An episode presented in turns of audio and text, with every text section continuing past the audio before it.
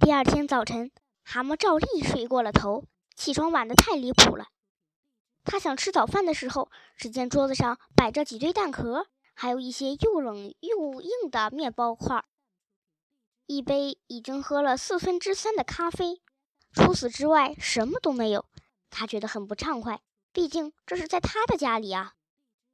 欢坐在一把扶手椅上，聚精会神地读着晨报。他只是看了他一眼，点了点头。蛤蟆知道他是什么样的人，于是他就坐下来凑合着吃了一顿。快吃完的时候，欢抬起头：“很抱歉，蛤蟆，恐怕你今天要干很多的活。咱们应该举行一场宴会，欢庆胜利。”“没问题。”欢有些不耐烦了。“我的意思是说，在晚上举行宴会，那些请帖必须马上送出去。”写的任务就交给你了。桌子下面有一沓信纸，上面用蓝色和金色印着“蛤蟆宫”，给咱们的朋友都送出去。如果你一口气干完，午饭之前就能送出去，我当然也要出力呢。我的任务就是点菜。什么？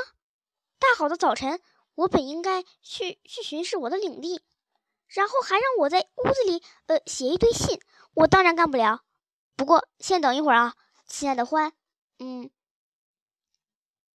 呃，当然了，我，呃，你想让我做，我一定做。欢疑惑的瞅着他。蛤蟆写了一份节目单，开场白：蛤蟆。晚会过程中还有蛤蟆的几次讲话，演说：蛤蟆。主要内容。我国监狱制度，英格兰的航运体系，马的交易和情况，重回故土，英国乡绅，歌曲，蛤蟆自己作词作曲，其他歌曲蛤蟆作词作曲。晚会的过程中，还有作者本人穿插的演唱。蛤蟆对这个想法非常的满意，他奋笔疾书，中午之前就写完了。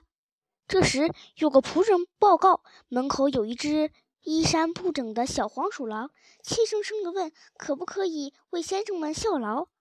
蛤蟆昂首阔步地走了出去，发现一只小黄鼠狼恭恭敬敬地站在那儿。蛤蟆拍了拍他的脑袋，把请帖送到了他的手爪里，叫他抄近路。以最快的速度把他们送出去。可怜的小黄鼠狼露出了感激的神色，急急忙忙地走了。